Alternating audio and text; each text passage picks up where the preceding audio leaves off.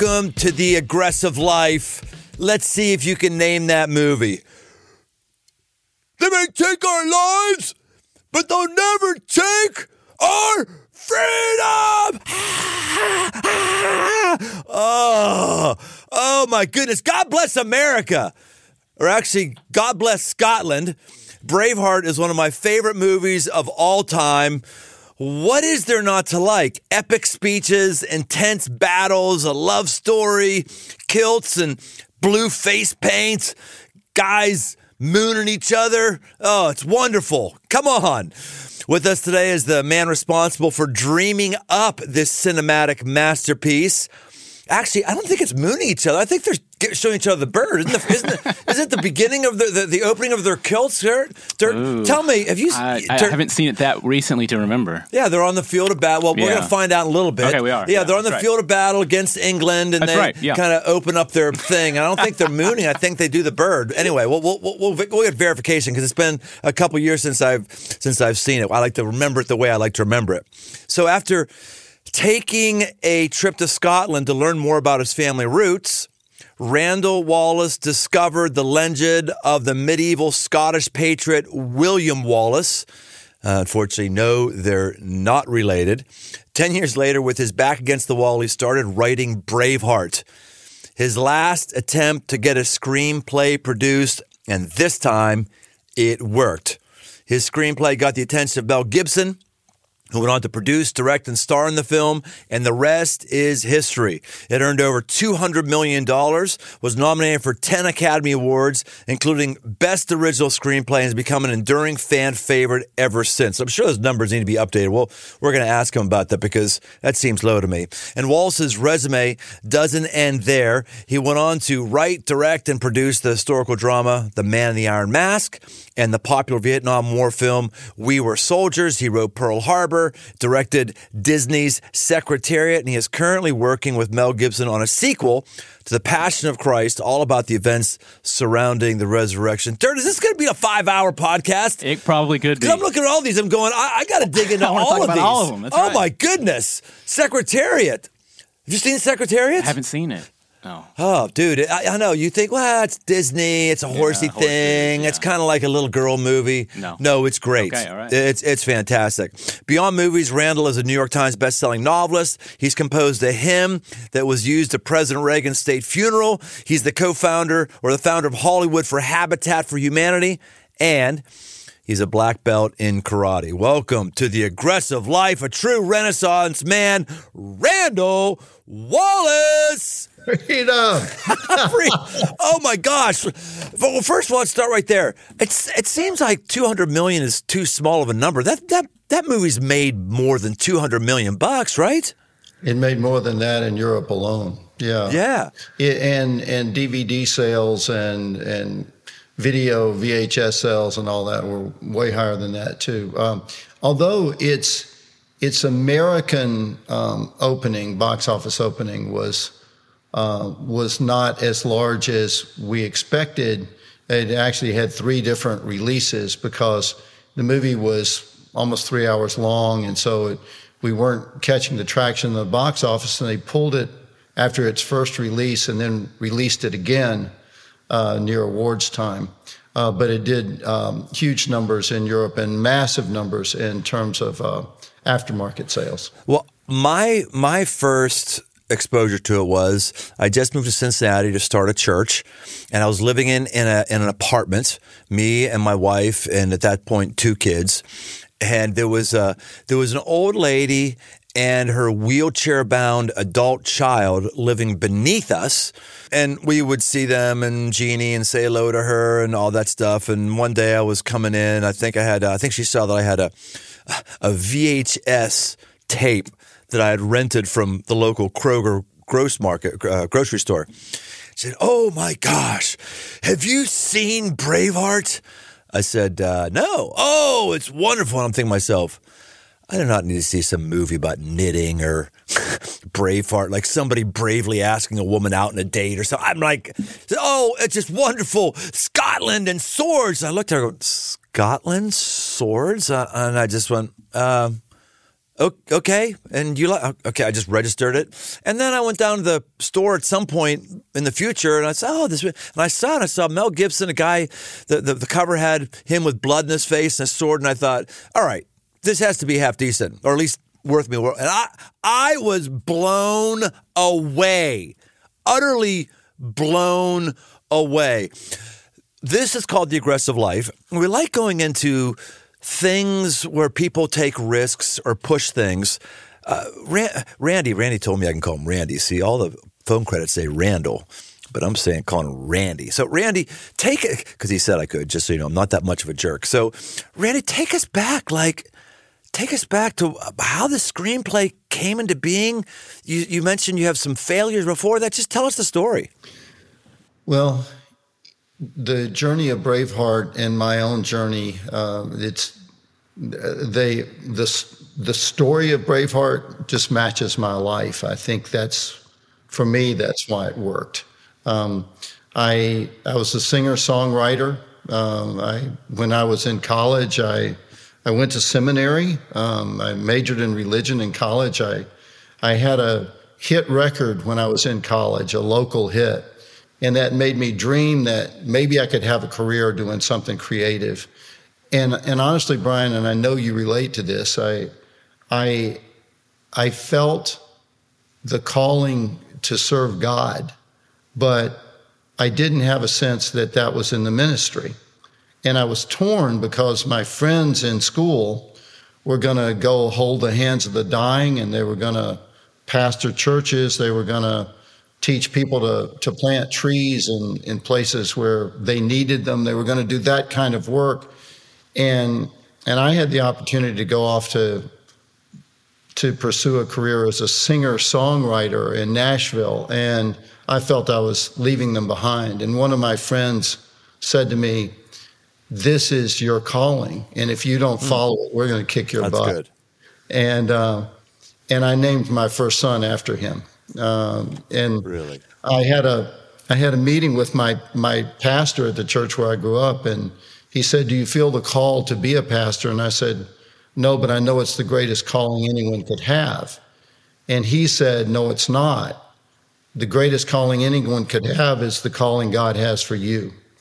And and I left not sure that this was my calling, but I left to pursue that with with the love and support of people that mattered the most to me.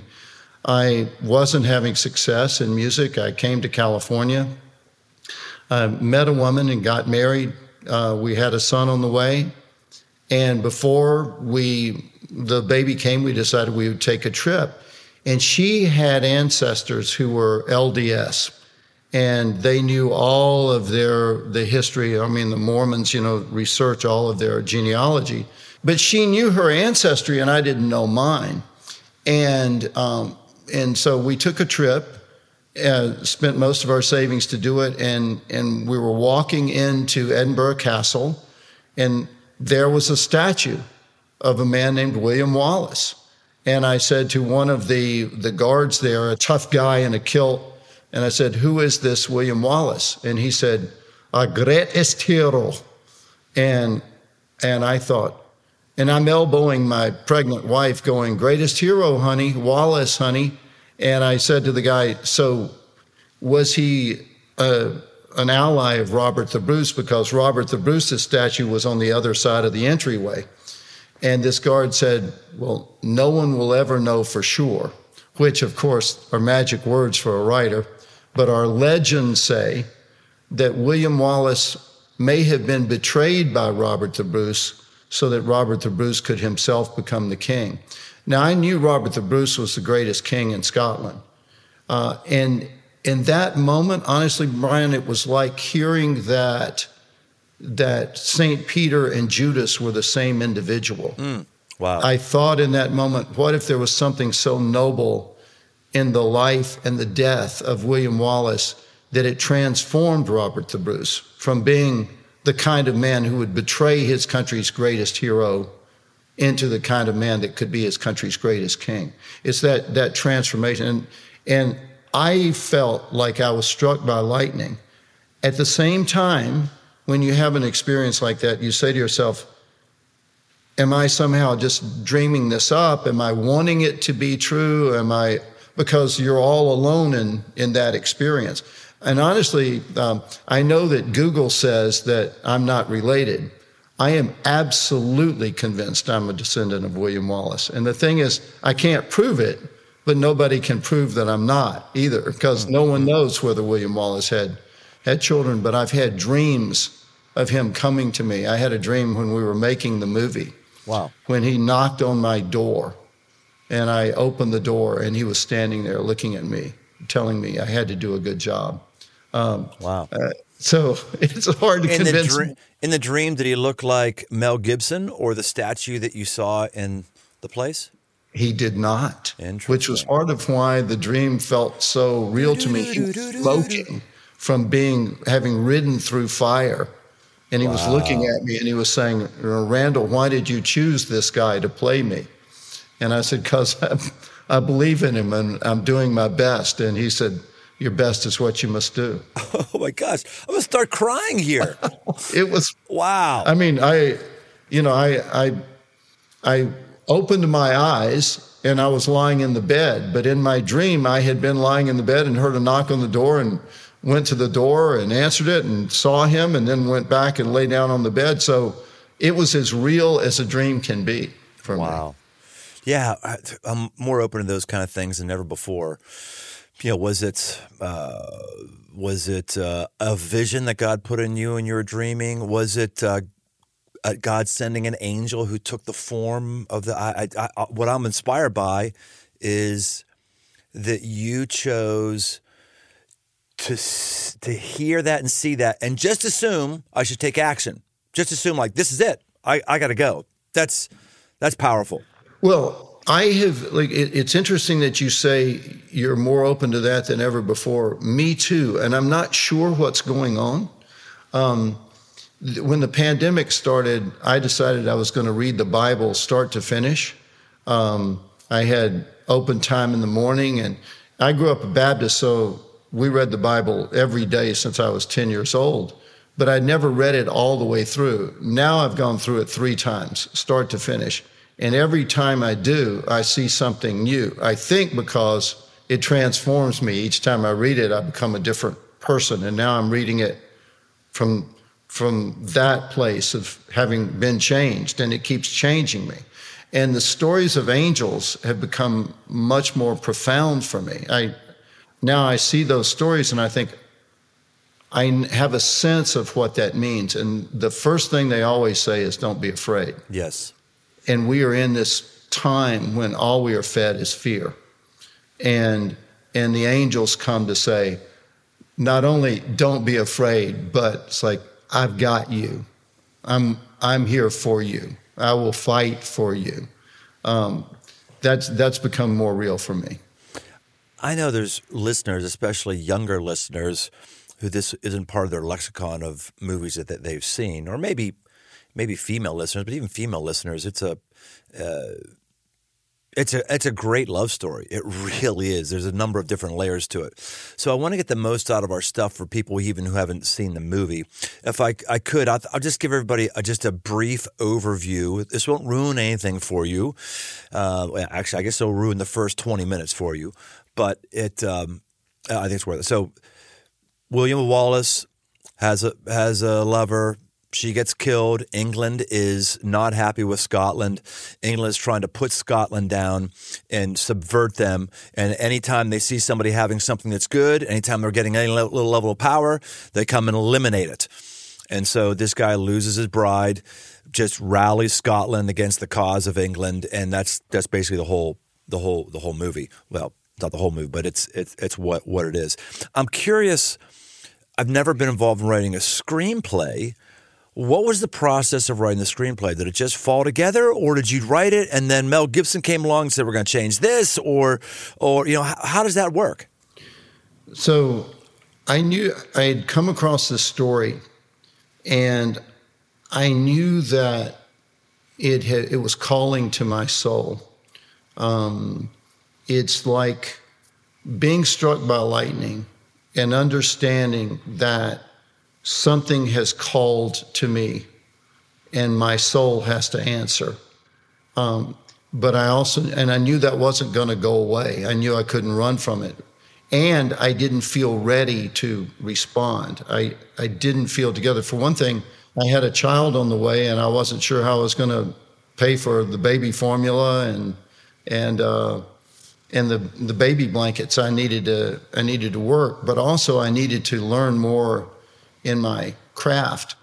And I reached a point uh, which goes back to your earlier question, I, I reached a point in my life in which I thought I was going to lose everything because I'd had a long term contract in, in television. And because I had that contract that promised me an income, I felt that it was safe to buy a home for my sons and my, my wife and, and remodel that home because I had this long term contract. And then there was a writer's strike and the company suspended my contract. And during the strike, the company I had the contract with began to die. And when the strike was over, I was near bankruptcy. I had, I had all sorts of bills. I had no prospects. I had no job. And, and I was knotted up. And I got down on my knees, which was the only place I knew to go. And I prayed this prayer. And it was, Lord, I what I'm most concerned about is my sons, because when I was the same age they were, my father had had a breakdown. He had lost his job and he had come apart, been in the hospital, and it was the most terrifying thing in my life. And my sister and I were farmed out to relatives. We lived in a house with no indoor plumbing, and um, so I said this prayer. It may be the best thing for my sons is not that they live in a house in California with a swimming pool and a tennis court and fancy cars. Maybe they'll learn more if they live in a tiny little house, but that house was full of love. And, and our parents taught us how you get up when you're knocked down. They taught us faith. And if that's what God wants my sons to learn now, then help me bear it. But if I go down in this fight help me just go down not on my knees to Hollywood trying to sell Hollywood what Hollywood says it wants. Let me go down with my flag flying, fighting for what I believe. And I stood up and went back to my desk and started to write again. And without that experience, every man dies, not every man really lives. They may take our lives, but they'll never take our freedom. Those words would have never come to me those moments would have never happened. You penned that. You didn't quote somebody. That came out of your creativity. Say that yeah. again. Say that again. So good. Say it again. They may take our lives, but they'll never take our freedom. And every man dies. Not every man really lives. In fact, Brian, it's funny because it's on the wall of the Air Force Academy in Colorado. They may take our lives, but they'll never take our freedom. And under it, under it, it says William Wallace. Well, William Wallace never said that. it's Randy Wallace. Randy Wallace said it. but but oh, the wow. thing is, of course, to get your ego wow. out of that process, you know. Well, I've, I've never had the first part of that sinking. Every man will die, not many will live. Yeah, every man dies, not every man really lives. Sheesh. Yeah. Damn. Yeah. wow. And honestly, in, in that moment, I, I can vividly recall sitting at my desk, coming to that moment when the, the queen or the future queen says to him, just, just give in, swear allegiance to the king, get through this time if you can live. It's, and, and where I was with that was the thought of, um, I mean, there are Roman emperors, there are letters from Roman emperors talking about how to deal with Christians, saying, these people deserve to die. If you go in and you say to all you have to do is just say you don't believe this stuff and we'll let you live. And they they would not they they would not give in. They would just say, you, then you're going to have to kill me because this is what I believe. And and I thought William Wallace would be dead anyway now 700 years later so he had the choice of what am I going to be true to now? What are the true words for me now? And and I truly live by being faithful to my heart. Wow. And that was what my first meeting with Mel. Um, I wrote the script. I sent it to him. Didn't hear, didn't hear. Then my agent called me and said, Are you sitting down? And I said, No. And he said, Well, maybe you ought to sit down. Mel Gibson wants to have breakfast with you the next tomorrow morning. He was the only guy you sent the script to from the very beginning. You wanted him? Yeah, yeah, yeah. He was the Okay. only one that I could imagine had the the the courage and the masculinity and the the force to to play the role. He was the only one I could see. Right. And it's a strange place to be when you think there's there's only one Mm. that, that I can see to make this work, but I but it was Mel. And and I walked around the neighborhood, Brian, and I'm a praying man, and I prayed sincerely God would not let me kiss his butt. Hmm. That was my prayer. That if I would try to say to him what I thought he wanted to hear rather than what I believed was true, then nothing I'd written in the script was really true. And no value, uh, I had no value to him, to the world, to myself, to God. If, if, I, if I fell into this worship of the celebrity and like, I will say whatever you want to hear me say, like, no, I will say what I believe is true. And we sat down at, at the breakfast table the next morning, and I was like a tent revivalist. I leaned over the table and I said, Listen, every movie has a message, whether it wants to have a message or not. And the message of most movies is the guy with the, the biggest biceps or the cutest dimples or the greenest money or the bluest eyes, he's the one that gets the girl. This movie says if you're faithful to your heart, even if they cut it out of your chest, you prevail. Now that's the movie I want to make. You want to make that mm-hmm. movie, I'm your man. You don't want to make that movie, you need to say no. And everybody at the table went like, "How dare you talk like that?" And but Mel leaned forward. leaned- everyone leaned back. He leaned in. he leaned in. Wow. Yeah. Come on.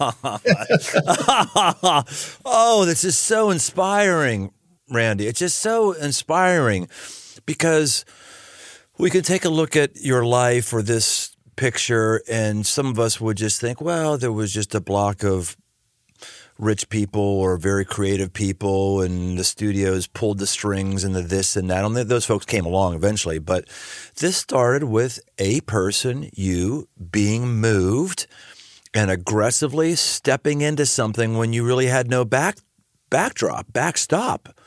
Man, that's good. You said that this this matches your life. How is this? How did this story match your life? Well, in that I was I was at that time in my life uh, where William Wallace was. I was um, I was basically naked when it came to security, finances. Um, when he's standing on the battlefield, and I thought through this um, about how I was going to write the story.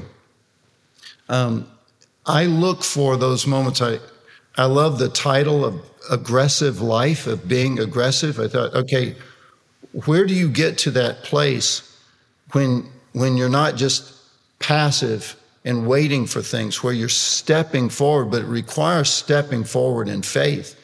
And when I came to the scene of thinking of William Wallace in front of 2,000 Scots who are outnumbered at least three to one, what do you say to them that gets them to stay on the battlefield?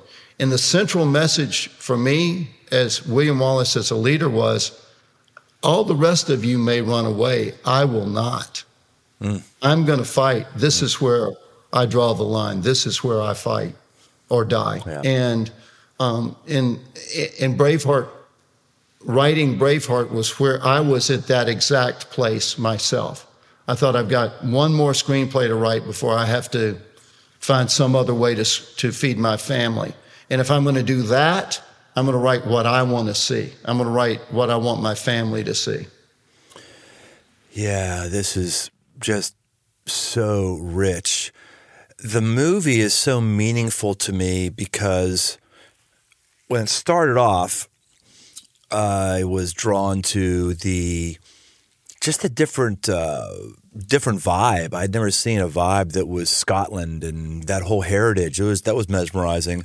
And then, as I said in the first twenty minutes, um, it's not ruin the movie for you. You're going to get it really quick anyway. And if you, many of us watch a movie four times, and it's great every time, but I'll just give it for this part. You know, he his his his, his fiance slash wife gets gets murdered and then uh, uh, to me, it's oh, this is going to be a vengeance movie. I like vengeance movies, but I lo- I love vengeance. I, I really do. And there is a amazing vengeance scene in there, uh, the greatest vengeance scene perhaps in movie history when he walks into that muddy fort with all those English guys and he's pretending like he is he's given up and he's surrendering himself, and of course he he doesn't surrender, and they wish he would have surrendered.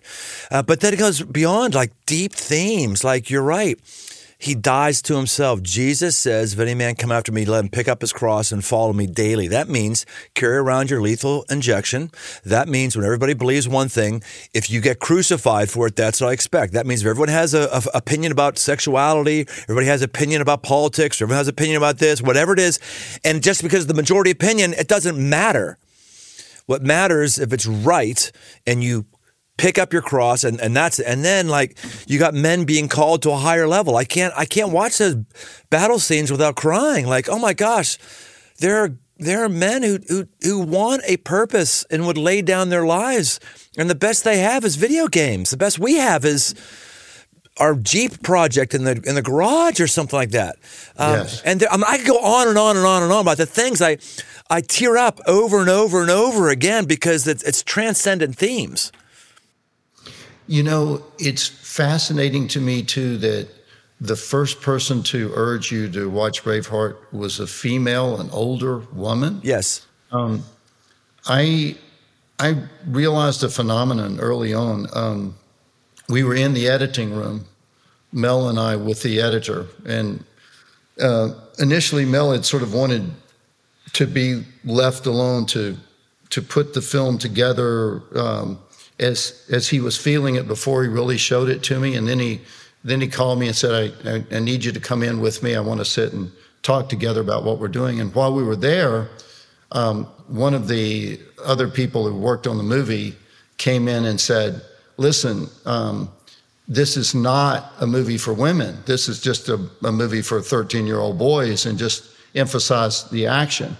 And I said, You're absolutely wrong. This is a movie that women are going to love, particularly when they see what was done to the woman that he loved. Women are, are going to want revenge. But, but it was so much more than that, Brian. It was, well, the, the best way I can explain it, I was doing a charity screening of Braveheart a few years ago in uh, Austin, Texas. And at the end of the screening, I walked up on the stage to do a Q&A with the audience. And the first person who stood up was a 19-year-old woman on the front row. And she said, Mr. Wallace, I, I don't have a question. I just want to tell you something. My fiance died six months ago. And before he died, he told me to watch Braveheart so I would understand the way he loved me. Oh, gosh. Oh.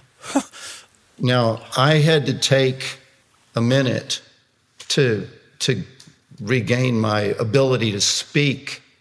And and I had women tell me that they had watched the movie. One of my friends in, in Phoenix, Arizona, had watched the movie. Yeah, me too, man. I was wow. I, it, it it got me. And this friend of mine said that she watched the movie and she walked out, and there were a bunch of women milling around in the lobby, and they all sat down together in a circle and they talked about what it meant to be loved that way and to love that way. And and that to me is the the central principle when people ask me why I make war stories, I always say I don't. I make love stories. Like what do you love enough that you would give your life for it because because that's when you really become alive. You're not really alive when when you're you're only when you, when you lack the thing in your life that you say, this is, this is worth my life. This is bigger than me. That's what you need.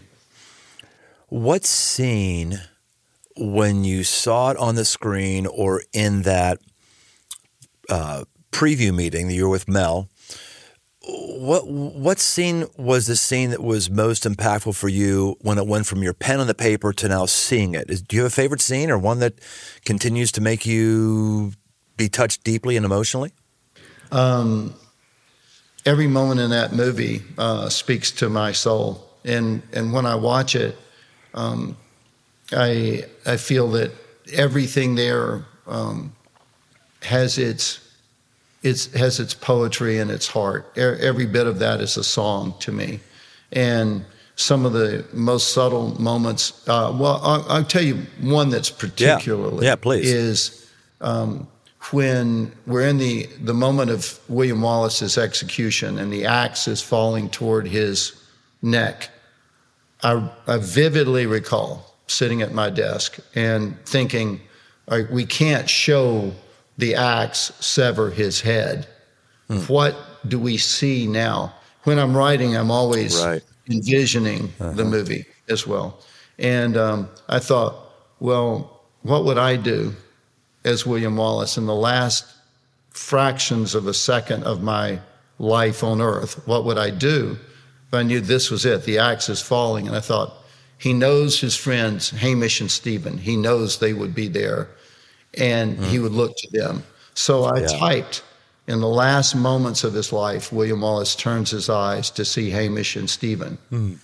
And I did not know until that moment that she was there, that the woman he loved, who had, who had been killed, was there looking at him and smiling.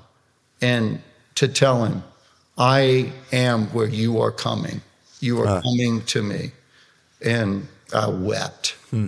Uh, so, hmm. you know, I had, I had, it, it still yeah. affects me. still affects. Yeah, I think these, I think this, um, I think art is the most powerful and profound when it taps into something deep inside of us. And that thing that's deep inside of us is always something that's deep inside of God, right? It's it's something transcendent, a transcendent value that we didn't dream up that that simply is. And there's so many of them that are modeled in this movie. Love, uh, you mentioned looking at his friends, like uh, bonding with your friend, like genuine friends. And I think another one that I'd love to love to get your thoughts on is simply just being on mission we watch movies like that, and just about every guy, woman will go, Man, I, yeah, I would give my life up for XYZ. Man, I wish it was as simple as I line up on a battlefield with a sword and I die or I live instead of being numbed out to death and wondering what I'm here for. We're, we're, we, we just see this thing. And how, how do you think we as normal people can attain that level of significance and importance? Man, that is the greatest question.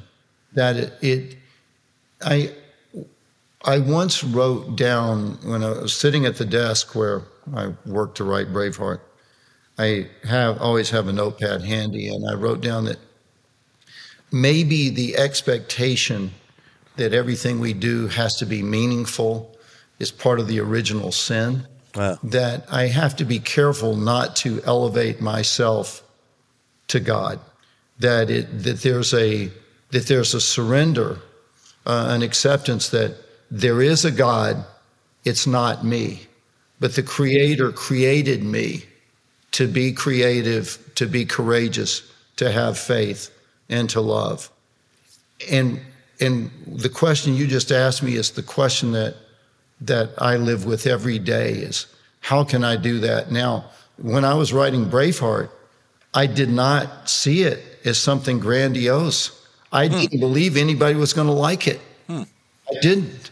There was one studio executive who is the daughter of Sydney Pollack, and her name is Rebecca Pollack Parker. She's now married.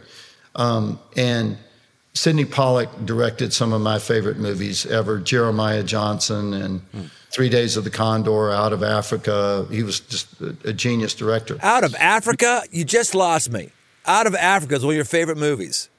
No, no. Out of Africa is not one of my favorite Okay, movies. good. I was going to say, my gosh, Talk about extremes. Extreme, great movie, Braveheart, and the worst freaking movie I've ever seen in my life. Just, instead, just go look at a National Geographic magazine. People say, oh, the scenery is beautiful. Great. Go look at National Geographic. Oh my God. Anyway, keep, keep going. Well, keep going. Three Days of the Condor and Jeremiah Johnson are two Yeah, there you go. absolutely transcendently great movies. Yes. But uh, but I um, um, I didn't I didn't know anyone would like it. Becky had liked the story when I I first told her about it, and she went, "My Lord, go write that." She was the one person that I thought, well, at least somebody will read it.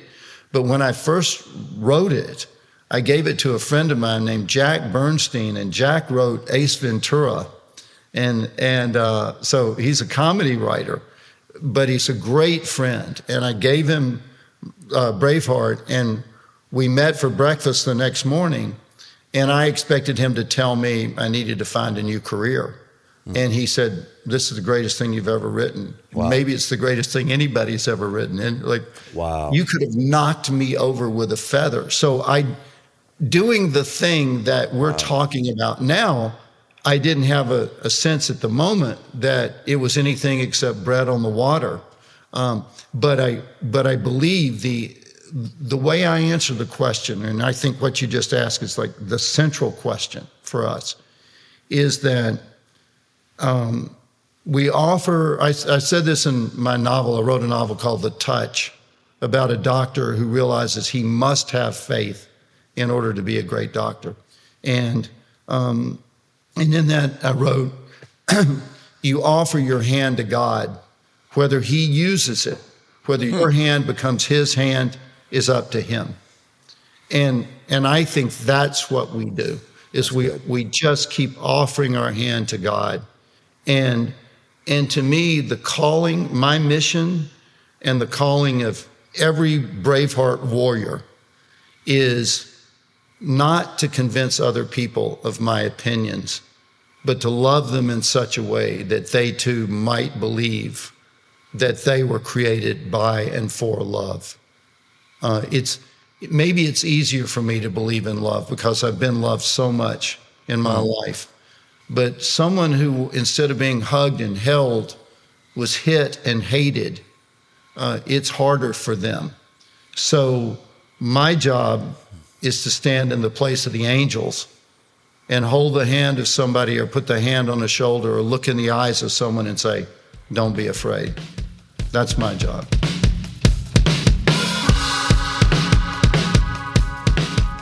Today's episode is brought to you by AG1. I gave AG1 a try because I was feeling a bit sluggish, not confident I was getting all the nutrients that I felt that I needed.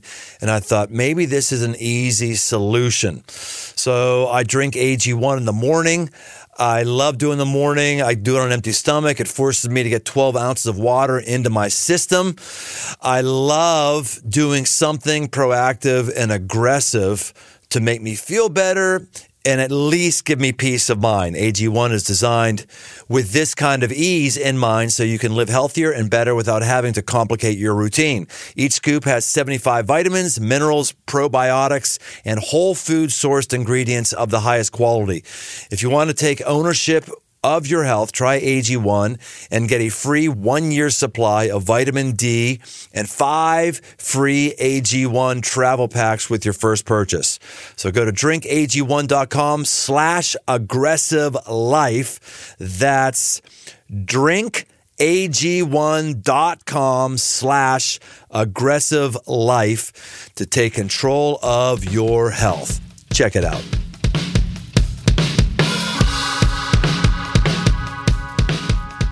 Really like the journey you went through, and it helps me maybe for the first time try to reclaim this phrase that I've cracked on a lot, which is, you know, you got to follow your passion. I just see a lot of people interpreting I got to follow my passion, meaning if I don't want to do it, I shouldn't do it. And sorry, boys and girls, that's part of life. You do things you don't want to do, especially the younger you are. You know, you do things that are very menial. The way you get to do things that you want to do is you do things really well you don't want to do. You earn your stripes, get some money in the bank, earn some character, and on you go. But that phrase, um, you know, follow your passion.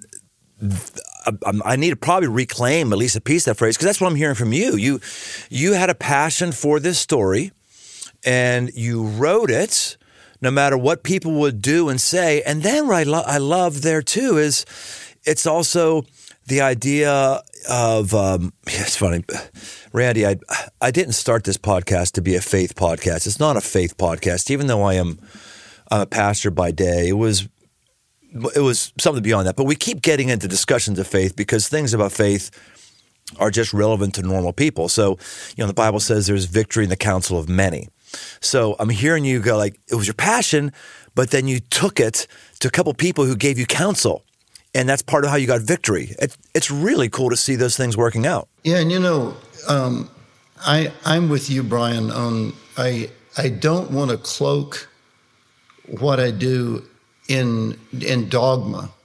I think my understanding is just my understanding, and it's um, and it's biased and it's partial, but but revelation is is pure and true, and and it's a call, and you have to grope with trying to to understand that call. Um, when people would say to me, "You must have done a lot of research to write Braveheart," I always say, "Yeah, I read the New Testament." um, it's, it's, like that, and and those aspects, even of the New Testament, like when Jesus says, um, "You know, wide and smooth is the way that leads to destruction, and narrow and hard is the way that leads to life." What you say about um, discipline and I mean, that's part of being aggressive. I, I, go to a workout with a bunch of surfers. Laird Hamilton, the big wave surfer, um, is a, a, friend of mine, and I get to go up to his place and do this this pool workout with all these gnarly athletes. And um, and the the funny thing about it, like I'm not a great, I'm not a surfer, I'm not a great swimmer. We're doing we're doing we're lifting weights under 12 feet of water and doing that sort of thing. But the, the great thing about it is it's a bunch of people who say, What's the hardest way we can do this? Which way will hurt the most? Let's hmm. do it that way. And you have that experience on a regular basis, it transforms you. It, it makes you seek the harder path because you believe it's that path. It's like my mother used to say to me if everybody is doing this, then then you know it's wrong. Right. and if everybody likes you, you're doing something wrong. I've just started to make it more of a mission statement or at least a personal talk to myself statement of I do hard things. Yes, I do. I do hard things. I'm not, I like comfortable things. I do a lot of comfortable things. I got a lot of comforts. I'm up for taking advantage of all of civilization, all that civilization has to offer. That's wonderful. But I just got to remind, no, I do hard things. That's that's that's what I want to do. Do hard things and and I think that's that's obviously embedded in that movie and now I know it's it's embedded in you or else you wouldn't be drawn to lift weights under 12 feet of water. Yeah. Yeah. I mean, if it if it's easy why anybody could do it. Um, I mean, we would say say that so when you're making a movie, I mean, people think movie is hot tubs and and uh, drinks with little pink umbrellas in them making a movie is 16, 18, 20 hours a day for months on end, months and months on end. Uh, when we were making We Were Soldiers, yes. I had decided I had to be adventure ready. I've got a friend who was a leader in America's most elite special operation, so elite special operations unit, they don't talk about the name of it. That's how elite it is. And now he's retired and he coaches people in becoming what he calls adventure ready. And to make We Were Soldiers, I knew I had to be adventure ready. And I asked the Army, and they let me go to Ranger School. And when I went to Ranger School, I um, met a guy there who was a, a, Ranger instructor, and basically his job was keep keep this guy from L.A. alive through Ranger School. And when when it was over, he was one of my best friends, and I invited him to come out and be an advisor on the movie. And he said, all my friends back at then it was Fort Benning, now it's Fort Moore. Um, said all my friends will write me and say, "Boy, I bet it's fun. I bet you're meeting a lot of girls. I bet you're having a lot." And he said, "You wouldn't believe this is harder than being an instructor at Ranger School. It's longer wow. hours. It's more stress. It's you know because Ranger School is clear. It's like." Can you climb that mountain with that sack of rocks on your back? Can you go through that swamp?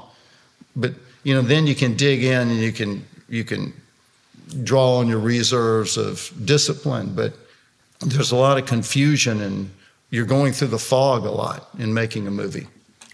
So Braveheart to to um, to that movie. Uh, what's it? What's called with with with? I've seen it. Uh, what the one you just talked about? Um, we were soldiers. Yes, Braveheart to We Were Soldiers. I could see a tie there. That that makes sense to me. But Braveheart to We Were Soldiers to Secretariat I don't necessarily see a tie there, or is there no tie there? It's just you're an artist and you like to do different things, or, or, or are there are there through lines to those movies? There is a tie there. Okay. Um, the man who was who was head of uh, the Disney movie division uh, was Dick Cook. He was the chairman of the movie group then, and and Dick um, had seen all my movies, and he called me and he said you're the guy that makes movies about heroes, and Secretariat is a hero, and the woman who owned him was a hero, and I want you to be the director of this movie. Had okay. it been anybody else except him calling me up because I respected him, and that, and honestly, Brian, that's sort of the way I make any decision. Is I I don't weigh a lot of things based on uh, abstract ideas on a piece of paper. I look at the people. I go, if I'm going to go into a battle, if I'm going to have a fight, do I want to stand shoulder to shoulder with this person or not? And if the answer yeah. is yes, then then I'm in that fight. And I believed in him. I I was I was touched by what he told me, and I thought, yeah, I'm I will make this I will make this movie in my way, in that way. So in a certain way, Secretariat is is in the the same line. And it's also a love story. It's it's about what do you love, not necessarily another right. person in a romantic way, but do you do you love the other people around you in such a way that you recognize their worth? Um, that the the calling of a braveheart warrior is to love uh, others. That's a good word. I could now that you mention it. Of course, I see the tie but I, I didn't initially because you, know, you got one looks like a male movie, one looks like a female movie, one is killing, one is racing. But I get one of the things is in all those movies or with Secretariat to Braveheart, you have a person who stands in the minority and says, No, I'm going to go this way. I wrote a book that has the five marks of man. It's one of the marks, the thing that separates men from boys. Men take a minority position, boys always need to be in the majority. You know, boys always like, what's everyone else think? What's everyone else doing? What do I got to do? All that stuff. And where a, a man says, I, I, I know that what I do and what I believe is going to be in the minority and I'm comfortable with it. And, and that oftentimes leads to greatness, which I think are the movies we're talking about here. That's, that's, that's solid, Randy. Tell us, give us, give us some, uh, give us some uh, insight here what what makes for a good story? Like for those of us who are storytellers, whether we're writing a story, whether we're preaching a story, whether we're just telling a story around a fire, what are the marks? Surprise. I believe that surprise is the central currency of storytelling. Hmm. It's it's surprise is the evidence that to me that you are living honestly is that you're admitting you don't know everything and and you're drawn into a story because you're intrigued by something.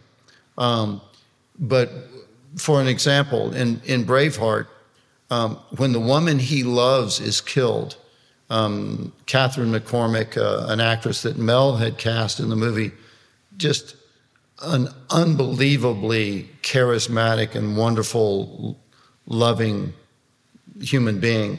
And and the whole yeah, she, that's part of the whole thing of that movie is uh, she appears to be a sinless woman, like no problem with her at all. Like, oh no, not her, the perfect one. Yeah.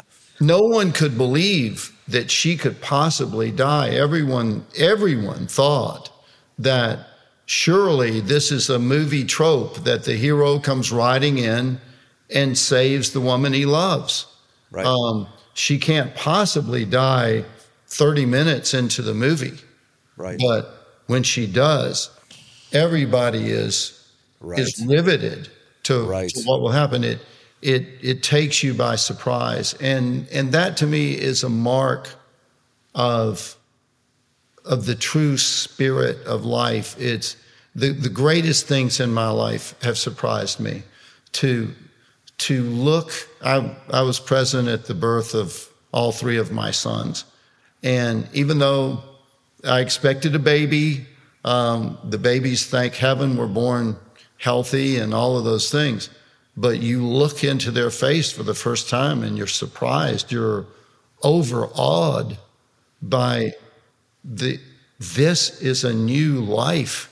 Um, a, a, I think it was Jane Austen um, who said, "An ending that does not surprise the writer will not surprise the reader."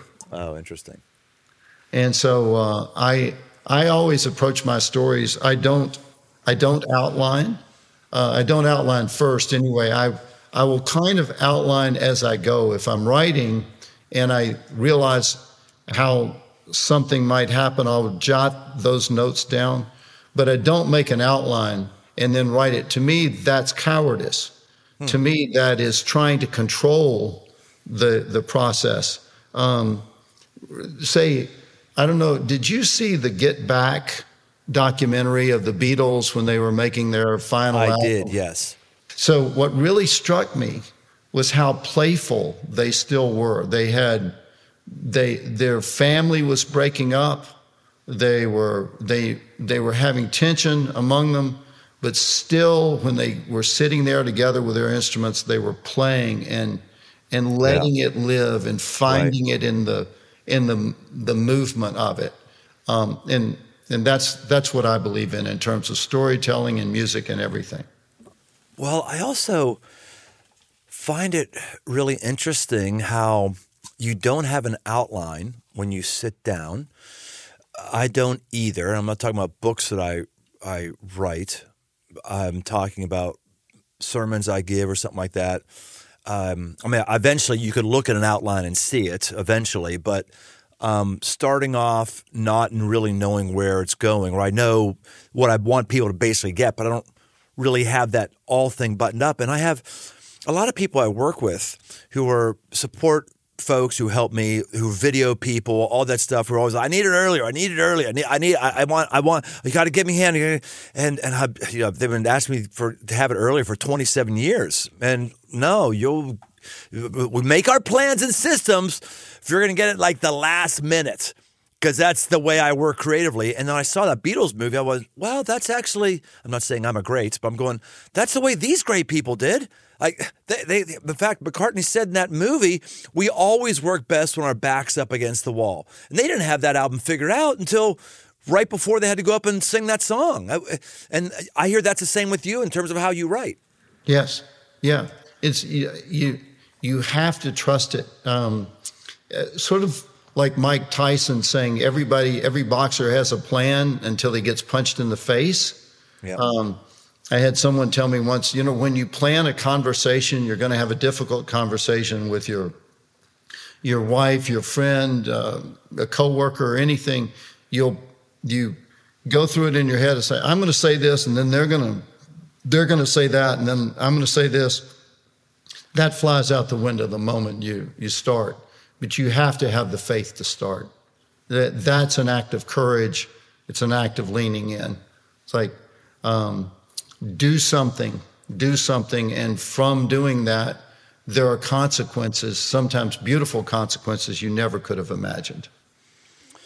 All right, so I know we booked you for an hour. I could go a lot longer, and I would like to go, and I will go a few minutes longer than an hour if you'll give it to me. But I know I'm trying to like consolidate things now. I'm like, oh crap, crap, I'm getting down So I just got I got to just jump to something else that's totally unrelated to that. But I, I just got to get this in a, a, a couple things.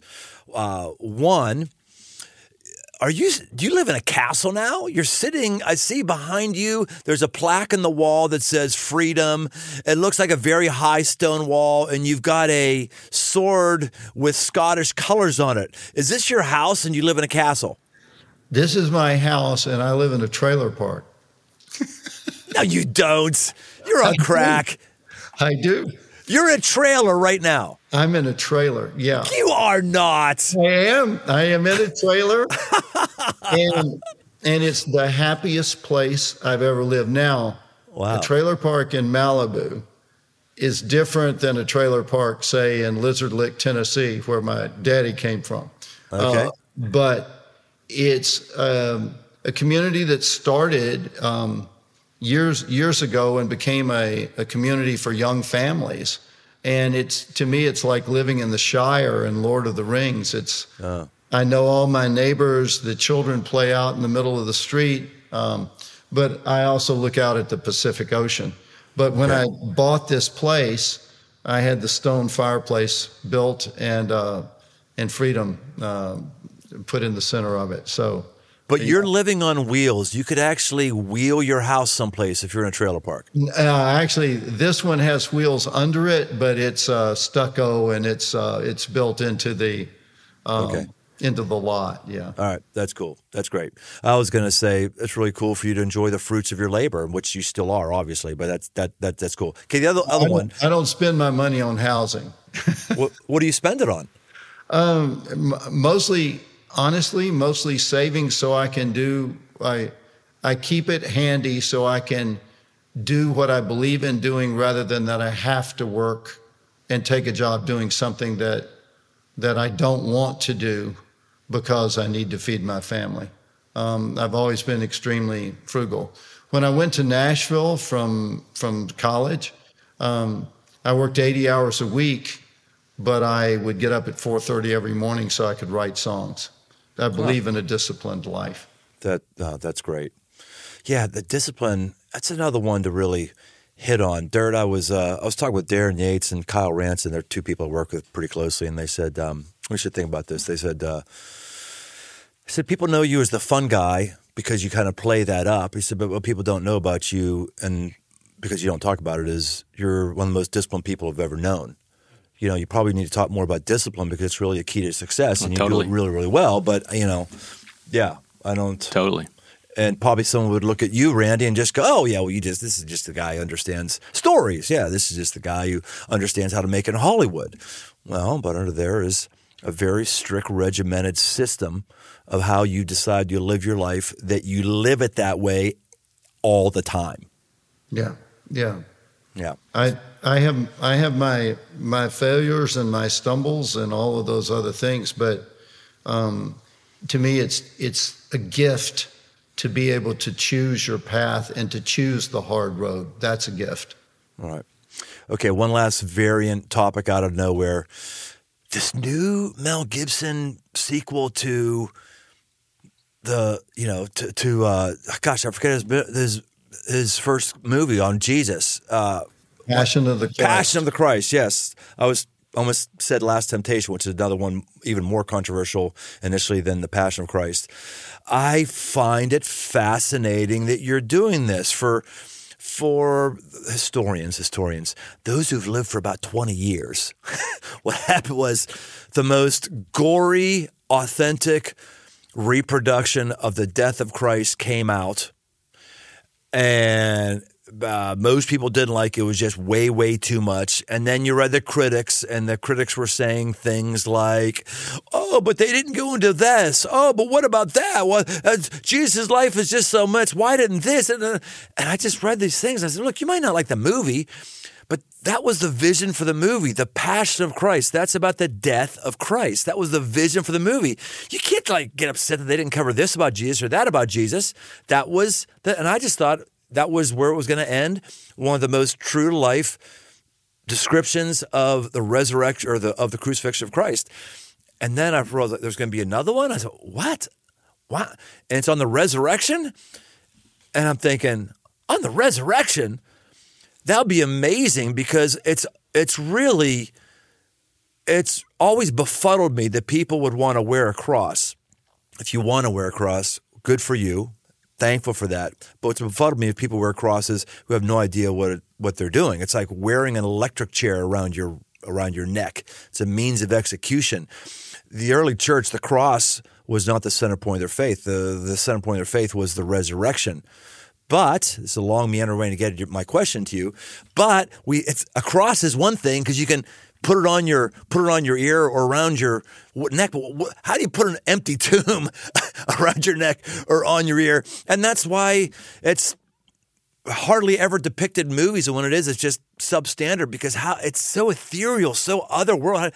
And now you're coming out with a movie on the resurrection Tell me what you can tell me. Come on. I know they've sworn you to some sort of secrecy, but you got to give me something. I don't. I, I. I need to know something. Um, this is this is how much I can tell you. This effort is is overwhelming and mind blowing.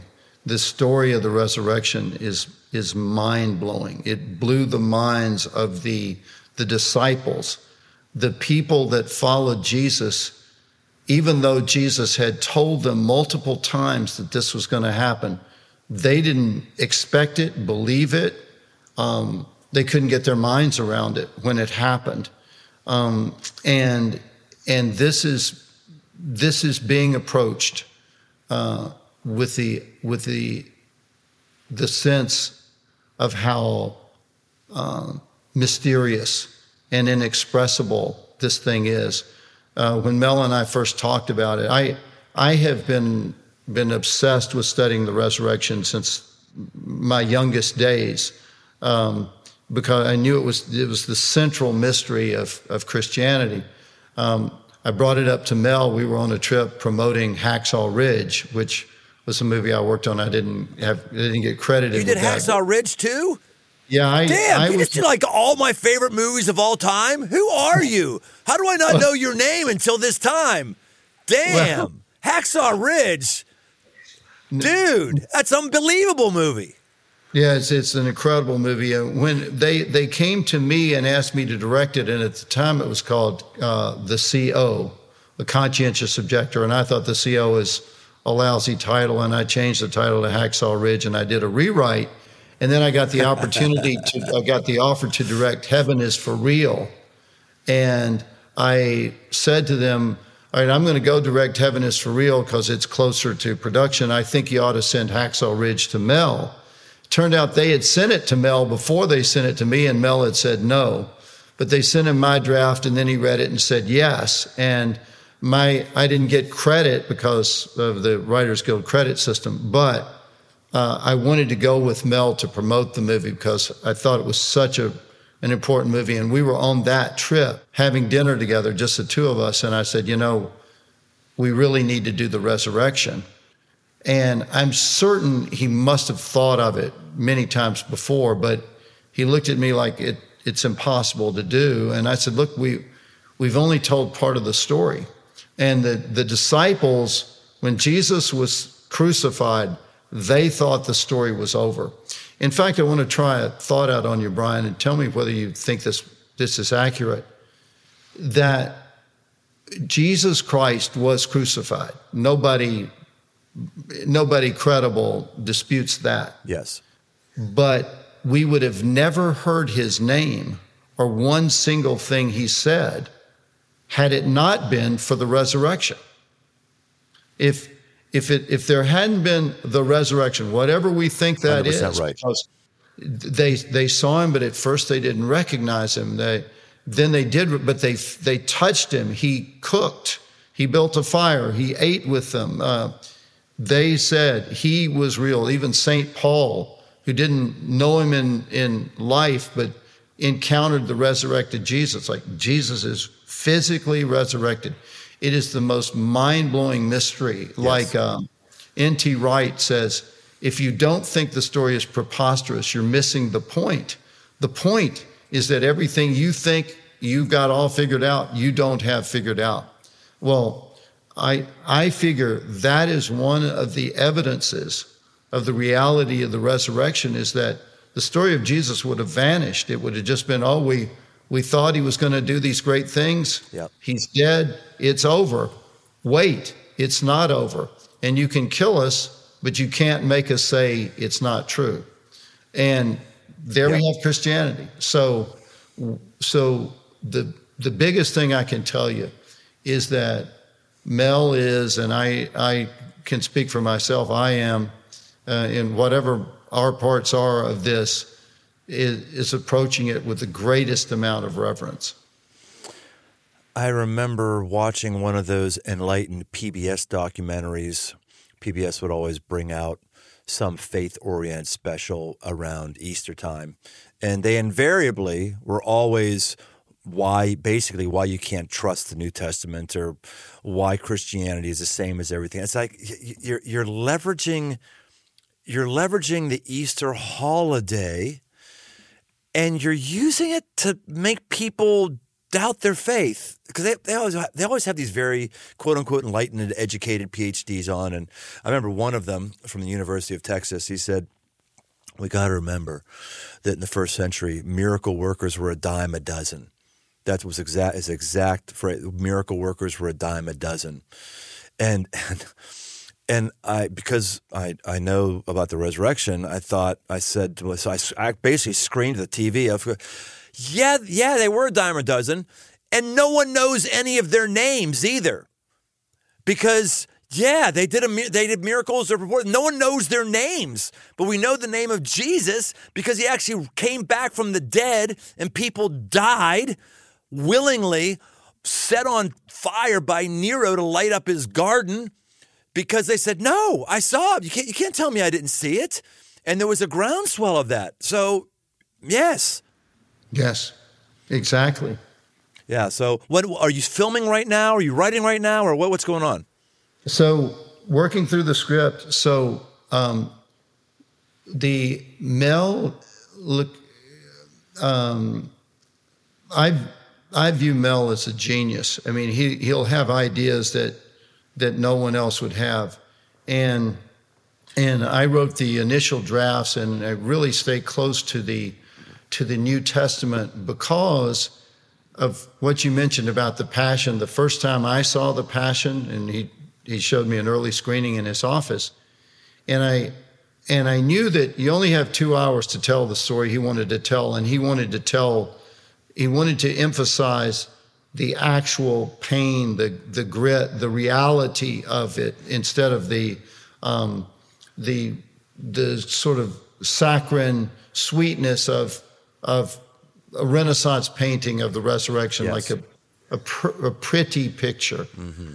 But he wanted he wanted to to regain its reality, and and I saw that, and I saw the power of that, and I was also longing for. I want to know why he came to the cross, and I want to know what happened afterwards. So my initial take was, um, like the Godfather, Godfather Two Let's go backwards and forwards. Let's go wow. back to when the disciples first met Jesus with John the Baptist.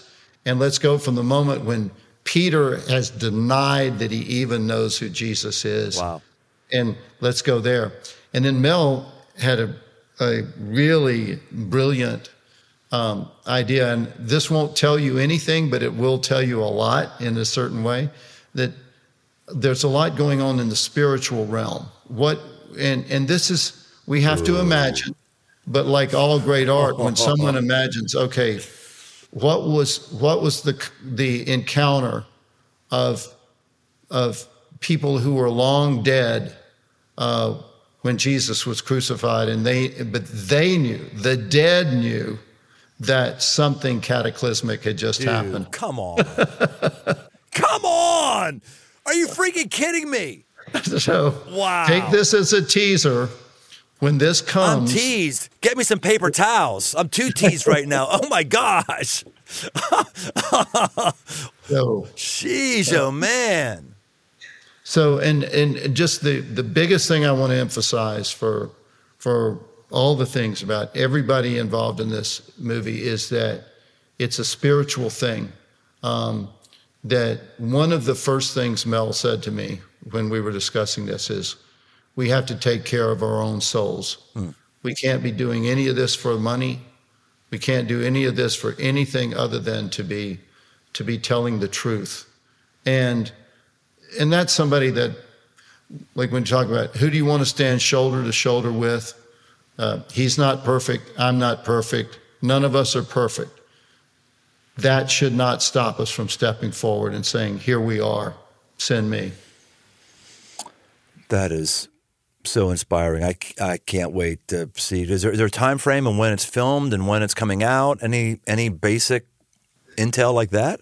Uh, we we no filming has begun. Uh, rumors have flown around because everyone is so eager to see it that when they'll hear Mel Gibson is filming, they hear that and they go, "Oh, he's filming the resurrection," and then my phone will blow up and I'll be getting texts from all over the world. People going, "It's happening! It's happening! What's going on?" Today? No, Mel. the resurrection is happening. The resurrection is happening. Resurrection of the dead's happening. uh, but um, but you know it it is it is in the hands of God and uh, and it's it's making its progress. Um, I can't I can't give a date for when uh, we'll be ready to to start, but uh, but I'm as I'm as excited as you are. I, I really uh, I really want to see this. Randy, is there anything you want to talk about that I haven't asked you about? Um, the only thing I, I might tell you is that I have become inspired to do something live. Uh, the the pandemic offended me in any number of ways. Uh, it offended me in the sense that we were feeding each other fear, and and everybody became afraid to be together. Children couldn't go to school.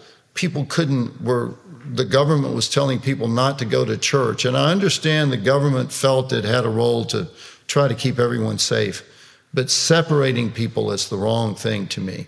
And I decided I was going to do a live show. And I've created a live show of uh, using clips from my movies and stories about how those scenes came about and songs that I wrote for those movies or about those movies and about those feelings.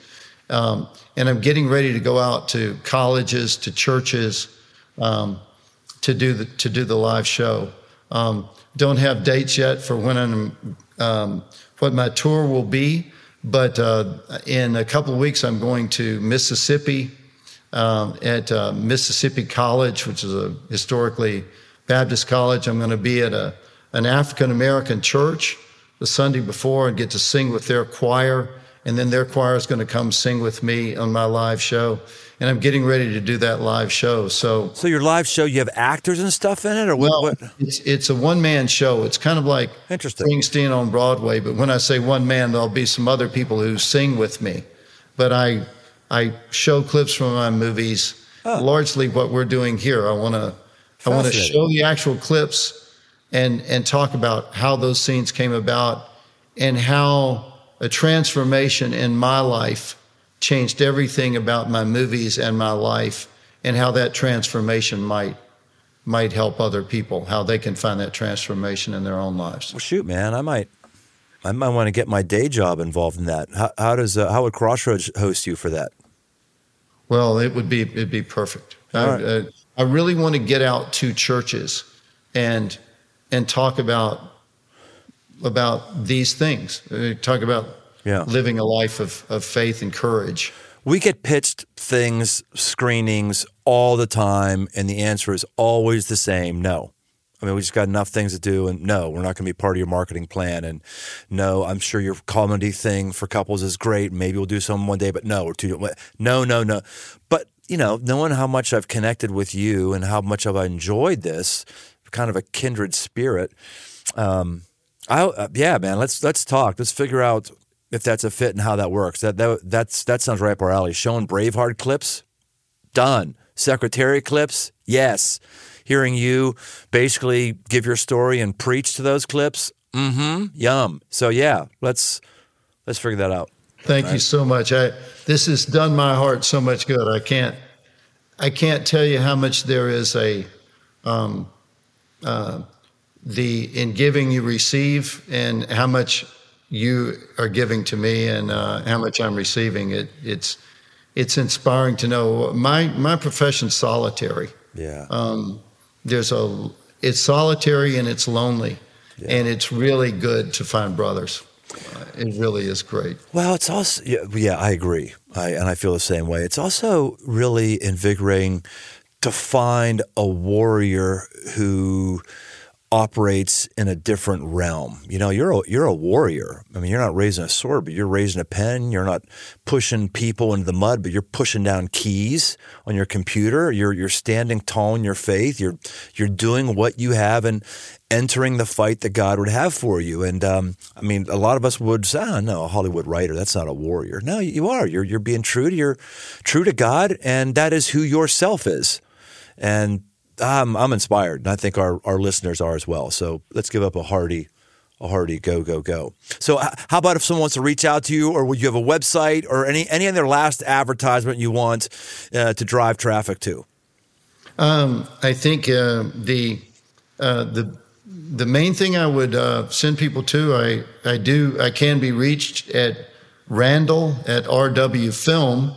Um, but uh, one of the things I love people to see is I wrote a hymn called "Praise Ye the Lord," and uh, uh, by Randall Wallace. They can find it on find it on YouTube. And in my that's my latest thing is that instead of using our hands and our voices to to express fear, we ought to we ought to glorify our gifts and uh, and be grateful. We ought to be praising God now, not Yeah. Not pointing fingers at each other. Yeah, that's cool, man. Well, hey, Aggressive Life audience, this has been really inspiring and uplifting. Uh, let's just recognize one thing that Randy said. He talked about laying down your life. Lay, lay down your life. I want to encourage you, whatever realm you can be a warrior in social services, school, CEO, your neighborhood we all need to do a little bit of dying, a little bit of laying down of our life, and there might just be a better story that erupts that blesses generations. So, hey, take something from here, do something from here, do a little dying, and we'll see you next time on The Aggressive Life. Thanks for joining us on this journey toward aggressive living. Find more resources, articles, past episodes, and live events over at briantome.com. My new books, uh, repackaged edition of The Five Marks of a Man, and a brand new Five Marks of a Man tactical guide are open right now on Amazon. If you haven't yet, leave this podcast a rating and review. It really helps get the show in front of new listeners. And if you want to connect, find me on Instagram at Brian Tome. The Aggressive Life is a production of Crossroads Church, Cincinnati, Ohio.